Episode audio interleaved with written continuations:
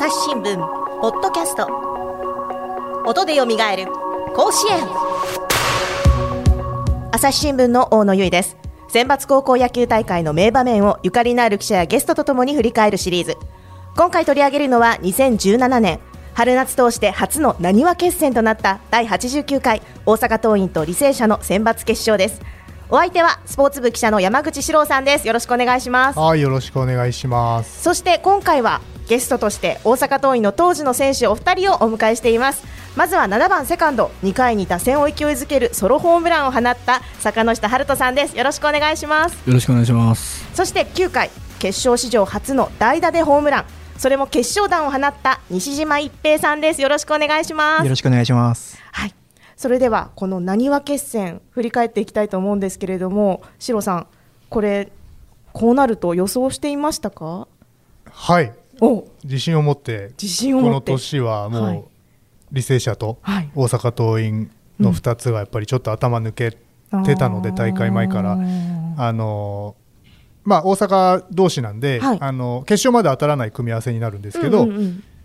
まあ普通にやればうん。この日光が決勝に来るだろうなっていうのは、はい。はい、予想はしてました。おーじゃあもうやっぱりそうかっていう感じですまあ、ね。やっぱりっていうかもう本当になったよねっていう、本当に大阪でうん。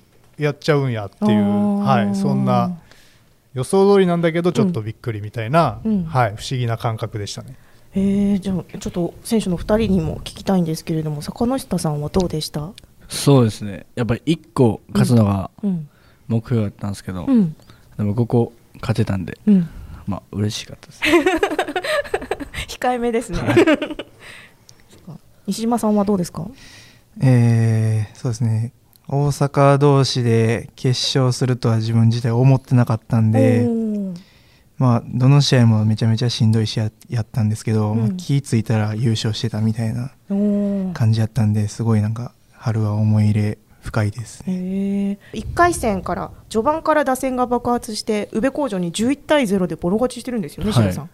そうなんです、うん。あのーこの代の、うん。まあ、坂下選手とか西島選手のはい。代は、はい。結構自分たちのこと弱いってうんうん。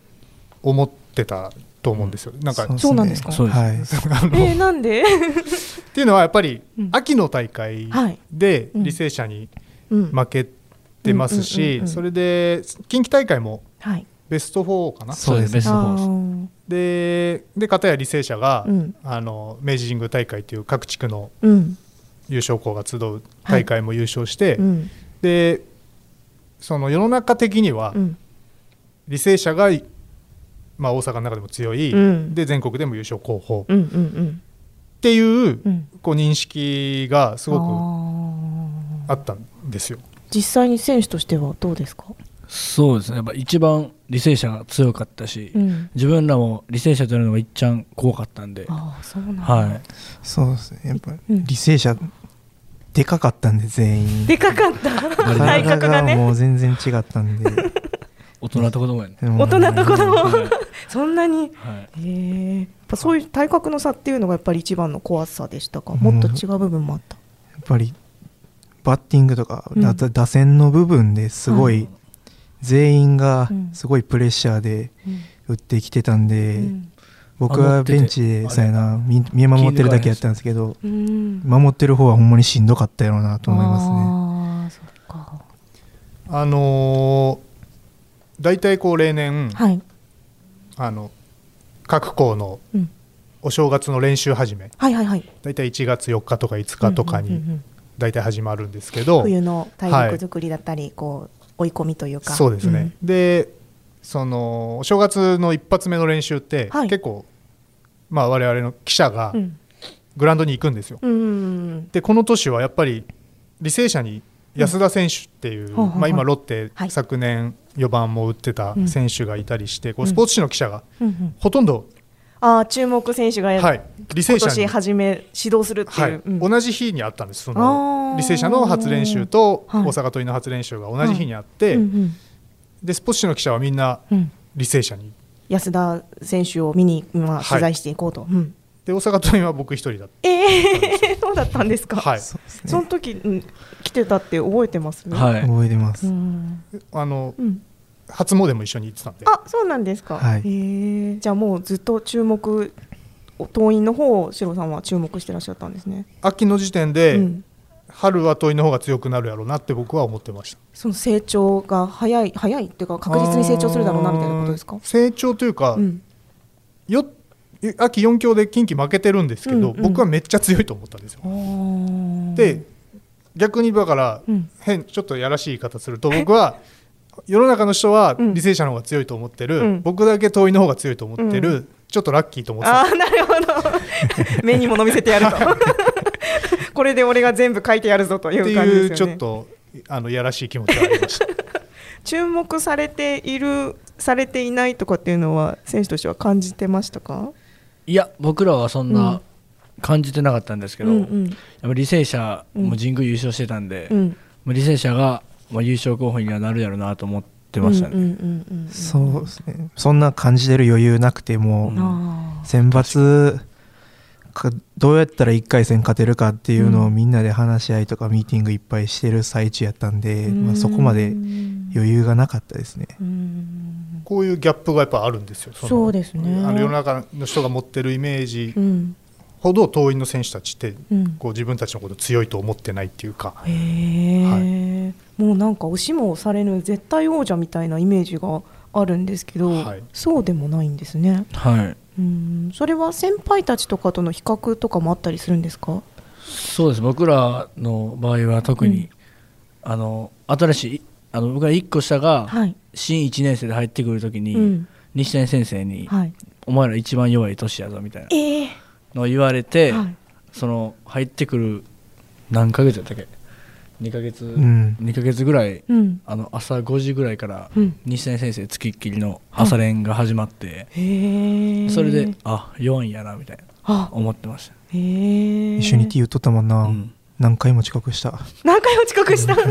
起きれないですねやっぱり。きついですよねやっぱり朝からね、だって遅くまで練習した後また朝早くからってことでしょ？そうそ,、ですれはやっぱり大変ですよね四郎さん。何時ぐらいに朝起きてたの？4時半とか。そう。でちょっと準備しないとうん。やっぱりいきなり打てないんで、あそうですよね。西谷先生が5時過ぎぐらいに来るんで、もうそれまでには T1 泊ぐらい打ち終わって体から湯気出てる状態っていうのは。朝からすごい元気って感じですよね 本当に。だからもう起きた時にうん。火昇ってたらうん。やらかしたみたいな感じで暗い時に準備せなあかんもんダッシュで雨天に向かったらもみんなおるっていう。腕組んで待ってましたね。えー、やっぱりずややべやらかしたみたいな。感じのーもうありましたね。いやーでもその努力がこうやってこう甲子園へとまあ着実に結びついてるわけですからやっぱりすごいですよね。その、だからもちろんうん、大阪桐蔭に入ってる子たちなんで、はい。あのまず弱いわけはないんですけど。はいうん、でもそうやってこう周りちょっとこう一学年下の代とかうん上の代とこううん比較して、うん、うん、こうやっぱり西谷先生がうん。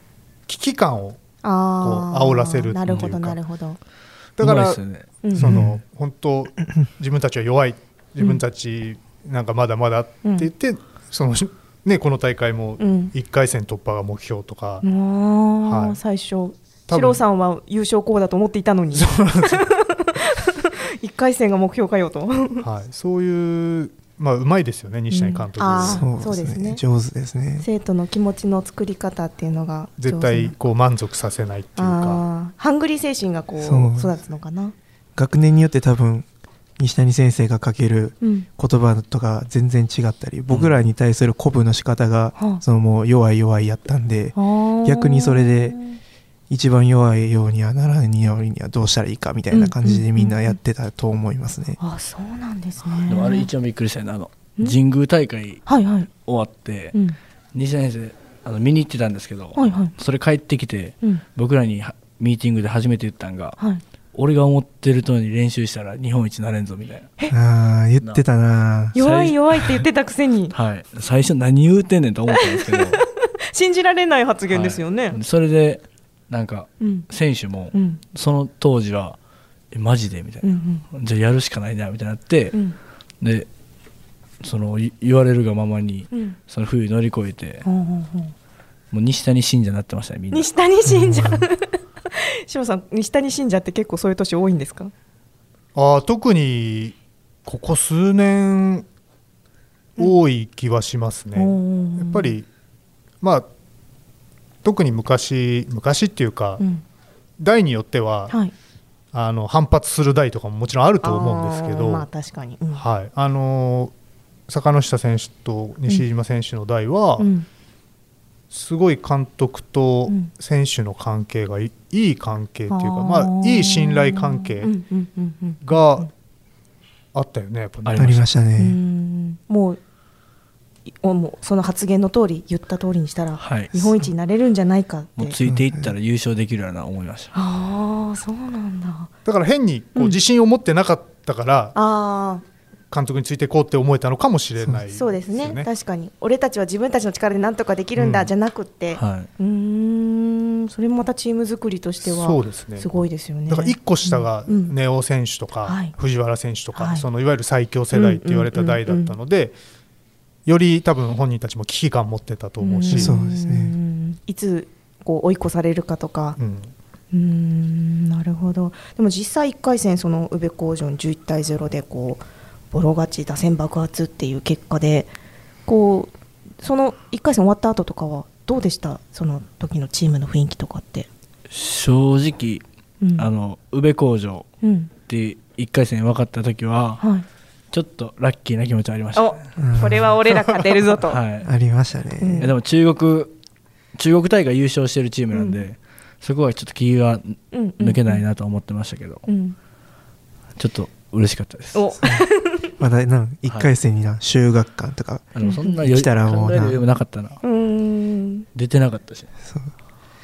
もしもっともっと強いというか自分たちが警戒しているようなはい。対戦相手だったらまた違った雰囲気だったのかもしれないですね。はい、大半が甲子園初めて乗り込む人間ばっかりやったんでもうすごいドキドキした状態でうん。試合出るやつは余計うにん。ドキドキしてたんちゃうかなとか思いますね。あ。ー。相手がどことかよりもうん。初めて甲子園で試合するっていう気持ちの方が大きかったです、あそうなんだ、はえ雰囲気に圧倒されたりとかいされました。された？全然されるよな。試合前ずっとえずいてましえー、緊張で、た、はい。あそうなんだ。しかもうん。坂下選手は、まあ、大会結局ずっとレギュラーで出たんですけど、はい。うん。大会前が絶不調でおそうなんですか？はい。あの練習試合とか結構スタメンで出てなかったんですよ、うんうんうん1試合も出てないです。えじゃあそこまで上り詰めたわけですよね、そうだから宇部工場戦でうん。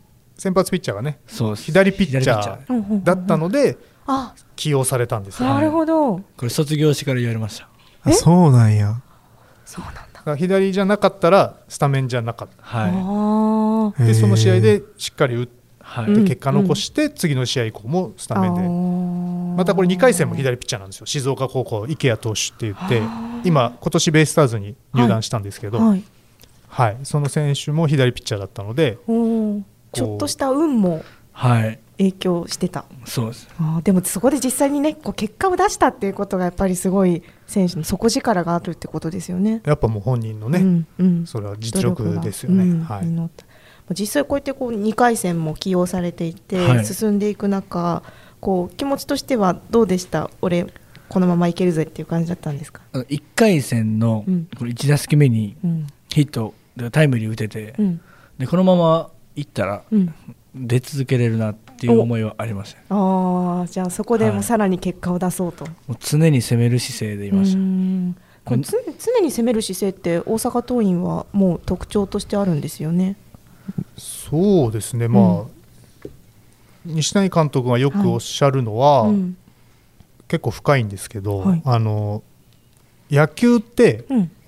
あの唯一ぐらい、はい。その守る側がボールを持ってスタートする。そうですね。投手の方が、あのはい。投手っていうか、まあ、守備側が、うん、ほとんどはで野球ぐらいなんですよね。その攻め手側なのに受けソ受けて。フトボールとそっかそっかソフトボールと野球ぐらい。か、はい。みんなだってオフェンスというか攻める側がボールを運んでバスケットサッカーね、ゴールにさボール入れてっていう感じがまあ球技としてははい、成立してますもんね。だからこそバッターはうんその他のスポーツ以上にうん。攻める気持ちを持って打席に臨まないとやられるっていうことをよくおっしゃるんですよね。このこの話どうですか？当時よく聞いてましたか？聞いてましたね。めちゃくそうやったなって今めっちゃ思い出しました。実際そういう気持ちでやっぱりみんな打席に立ってる感じでした？そうです。ね団体競技やけどうん。あのバッターボックスとピッチャーの1対1の。あなんで。あ確かに。そのシーンはね。まあ守りに入りがちなんですけど、うん。もうとにかく攻めるっていうのを言われました、うん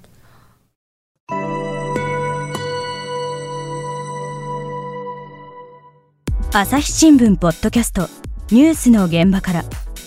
世界有数の海外取材網国内外各地に根を張る記者たちが毎日あなたを現場に連れ出します。音声で予期せぬ話題との出会いを。朝日新聞ポッドキャスト。ニュースの現場から。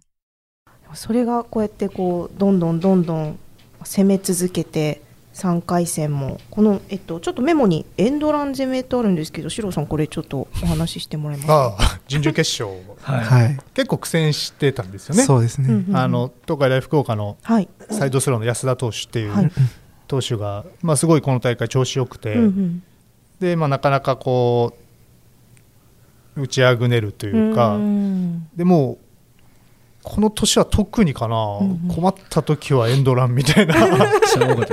僕ら自身もエンドランの方がうん。打率多分高かったんで、へえエンドランの時じゃなくてもう、ん。エンドランの気持ちでう。んストライクはうん。エンドランの気持ちで打てみたいへえストライクエンドうラン。ん言われたな。めちゃめちゃ言われた。それってどういう気持ちの変化があるんですかね？まあ多分さっき言ったやっぱ攻めるうんっていうところとつながると思うんですけど、うん。うん。うん。で、まあ、野球バッテリーの心理でいうとやっぱり常に動かれるあっていうのはバッテリーも嫌だし確かに。でバッターはある意味迷いなくもうエンドランのサインが出たらもう絶対フルフルって決フレだから。めてるから、うんうんうん。そっか。割り切ってたなだいぶな。ああそうなんだ、はい。へえでこれまあえっと、まあ、順々に勝ち進んでいって、まあ、決勝で履正社との対戦になるわけなんですけれども、まあ、改めてその履正社って大阪桐蔭にとってどんなチームでしたか、そうです。一番うん。強くてうん。恐怖感うん。あるチームでうん、一番負けられない相手ですかね。負けられない相手、はい。それはやっぱり同じなにわだからそうですね。うん西島さんはどうですか？そうまあもう坂の下言った通りに、うん。負けられない相手もここでもし勝っても次夏大阪やるときに負けたら、うん、まあ、意味がないんでどこでやるにしても負けられない相手っていうのはありましたね、イメージの中には。やっぱり同じ地区の対決ってあの今年の選抜でもありますけれどもやっぱり負けられないっていう思いが強いもんなんですかね、シロさん？あのまあ特別ですよね特に大阪桐蔭と履正社って。確かに。僕ら決勝やったんでうん。これ勝つのと負けるので、うん。もう天と地の差やぞっていうのをあの前日に西岡剛さんがはい。来てくれてミーティングしてもらって、うんうんうん、でこれからの大阪桐蔭にかかってるぞみたいな言葉を言われてあほんまに負けられへんなって思いましたねそれはどうでしたか？重になったのかそれともこう鼓舞されて？いやもうやるしかないなって感じになって、あとはもうかっこいいってななったよな勝ってから笑えってな言われたもんな、これ前日例えばキャプテンの福井君とかからははい。こうどんなミーティングで言葉があったんですか？いやもうあんまりそんな難しいことはうん。多分福井自体も言ってないと思うんでもうあとは積み重ねてきたもんうん。うんやりきるだけとか、うんうん。自分たちが持ってるもん出そうっていうのは言ってましたね。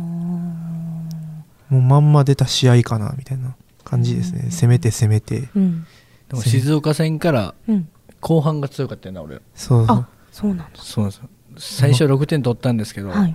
その裏6点取られて。うんうん。で2戦でずっと粘っと待っとけっていう。んうん。うで後半上げれるからっていうのをそれもなんかうん。暗示か、暗示かけらなんかれたような本当、はい。こうちょっとおまじないじゃないけれど。その DNA にいた IKEA がはい。後半絶対バテるからうん。辛抱しろと。うん。後半まで待てって言われましたそれが実際になるとさらにはい。信じてついていけば日本一になるかもしれない。そこで勝てたんで、うん。僕らもあ後半うん。この決勝3対3追いつかれたんですけど、うん。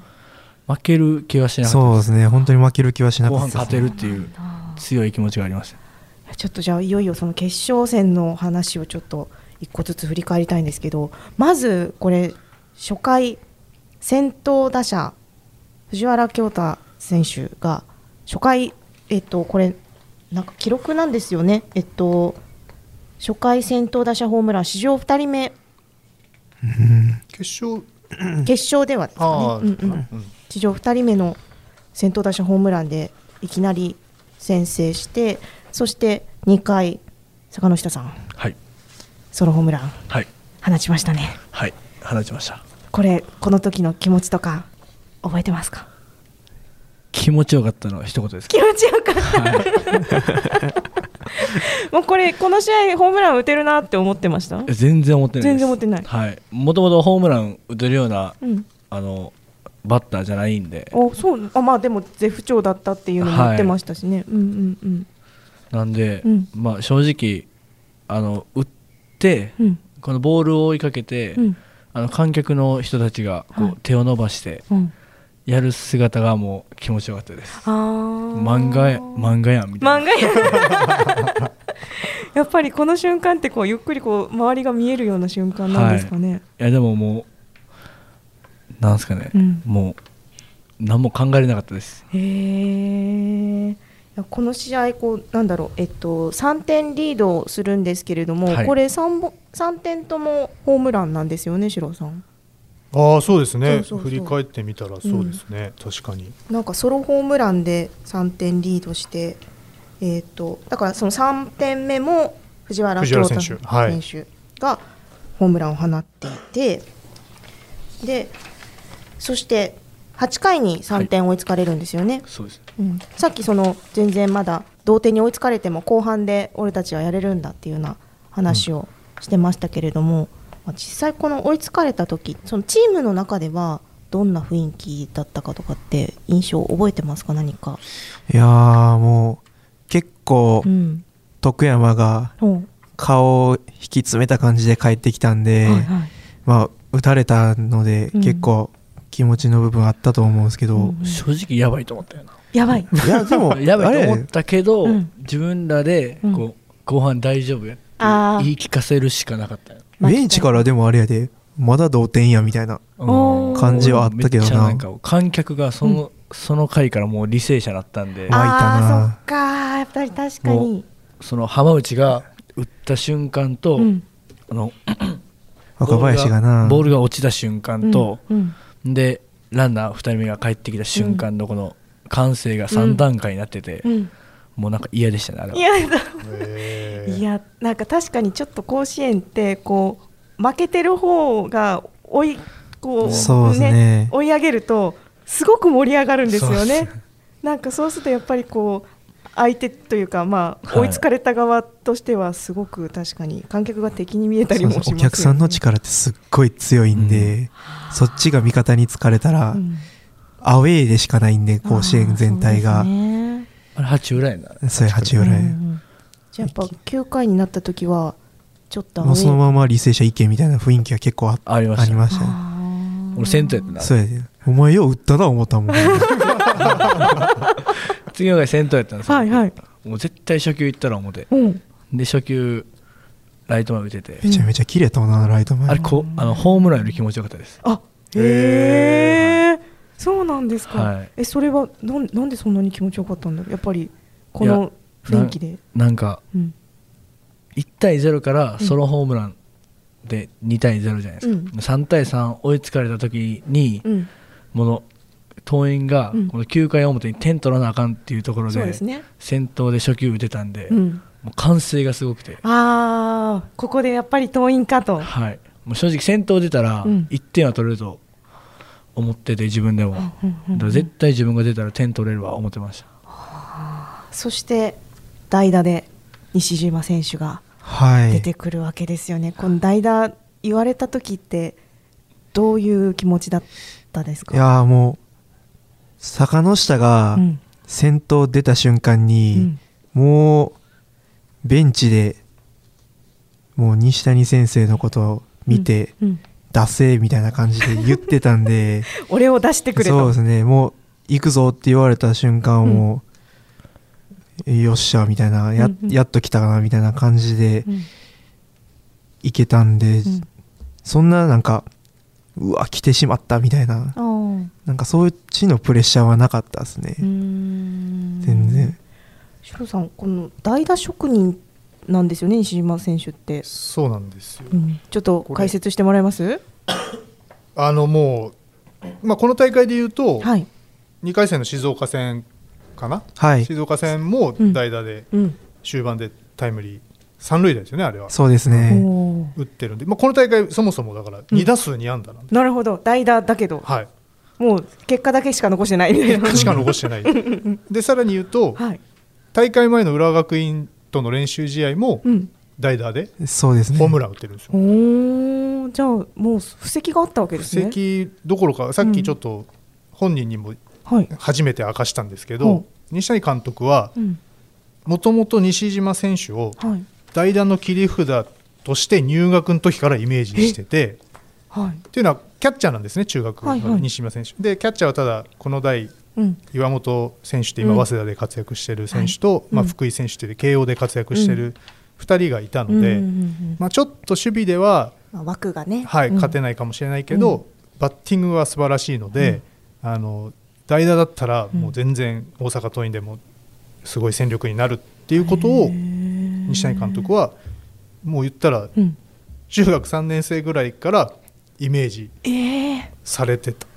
えそれ西島さんいはや知らなかった？です僕はもう全然出る気満々で出ていったのに、うん、代打だけやったんかって。思いましたねいやもちろんね。もちろん。最初のイメージでもちろんそれを覆してっていうのもあるん でしょうけどね。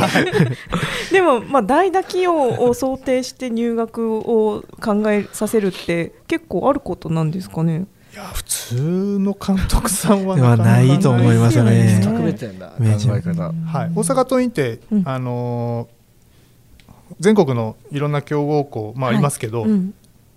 あの決してじゃあ部員が一学年30人も40人もうんうんうん。いるような学校ではなくて、うん。もう一学年20人前後、精鋭というか、はい、うん。決まってて、うん。で西谷監督も絶対にその、まあ、じゃあうちではちょっと出れないかなとか、っうん。うんていう選手をうん。無理には絶対に取らなくて、うん。取らなくてというか、まあ入学ううん。にはならなくて、やっうんぱりこう大阪桐蔭できっちり活躍して将来的にもしっかり野球で頑張れるっうん。ていう絶対にその選手を殺さないっていうか、はい、そういうところををイメージしされてるので、はい、だからに西島選手もそこに、まあ、見事にはまったし、まあ、期待に応える頑張りをしたっていうことだと、そうですよね。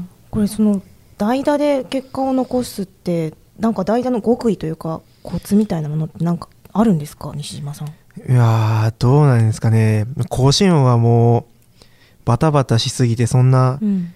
どうやったら代打で打てるとかっていうの全く考えてなかったんですけど、うんうんその後にもうし春の大阪大会とか近畿大会とかも代打で出ること多かったんで、うんやっぱり準備の仕方っていうのが変わって1回から自分が出るまでの間にはい。出てる選手にピッチャーの球どうであったりとかはい。審判のストライクゾーン広い狭いとか何を多く投げてるとかっていうのはよく聞くようにしていざ自分が立った時にはもうその自分が狙った球をしっかり打てるようにっていうのは準備するようにはなってましたね。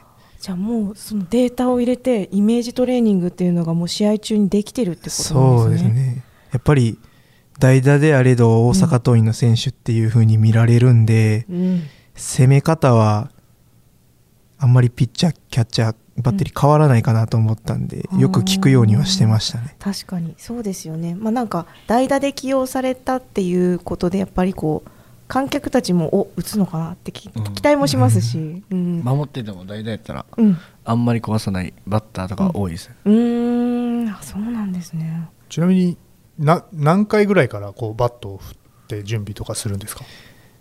だいたい一回り目二回り目が終わり始めたぐらいでうん。一回なんていうんですかねイメージしながらうん。そんなに僕も振らないんですけどうんうん大体いったその聞く情報だけで大体イメージして打席立つようにはしてます。あんまり裏で素振りめっちゃしたとかいう思いではないですね、この静岡静岡戦ひどかったな。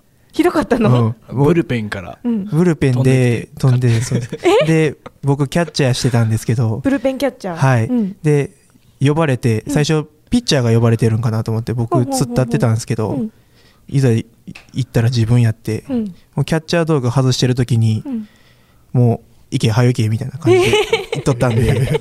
まあもう全然準備してないじゃない準備もクソもなかったですね。えそれでも結果残してるんですよね。もうあの時はもうなあ初球エンドランやったもんね、初球エンドラン出してもらって、うんうん。俺なんとかちょっとなんだ一塁ってなそう気が楽なったんですけど、うん。めちゃめちゃ空振りしましたね。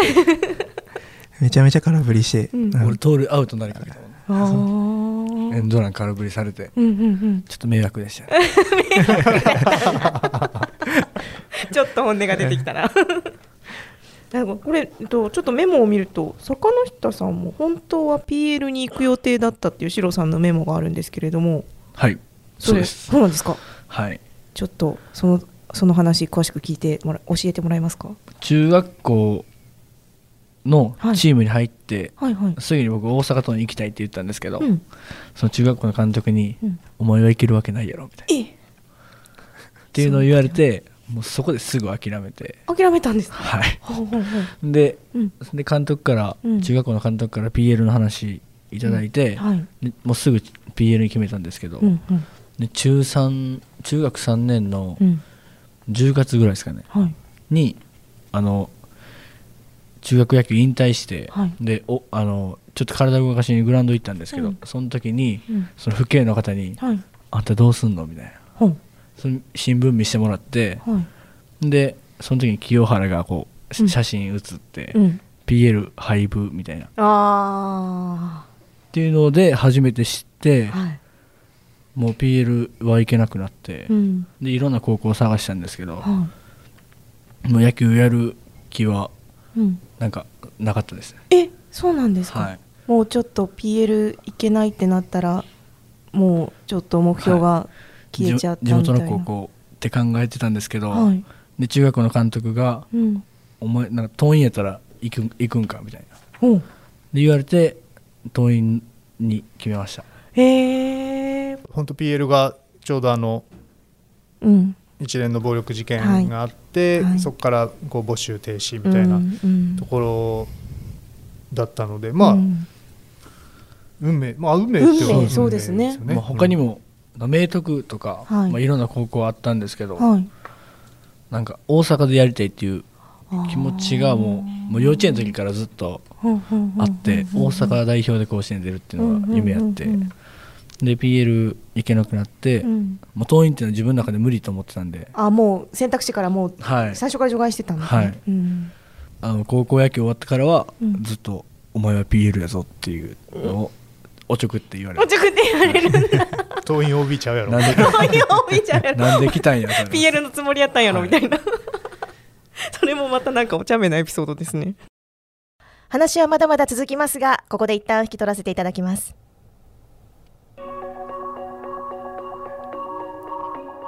この番組へのご意見ご感想をツイッターで募集しています。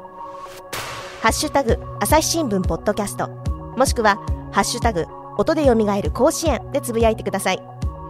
それではまた次回お会いしましょう。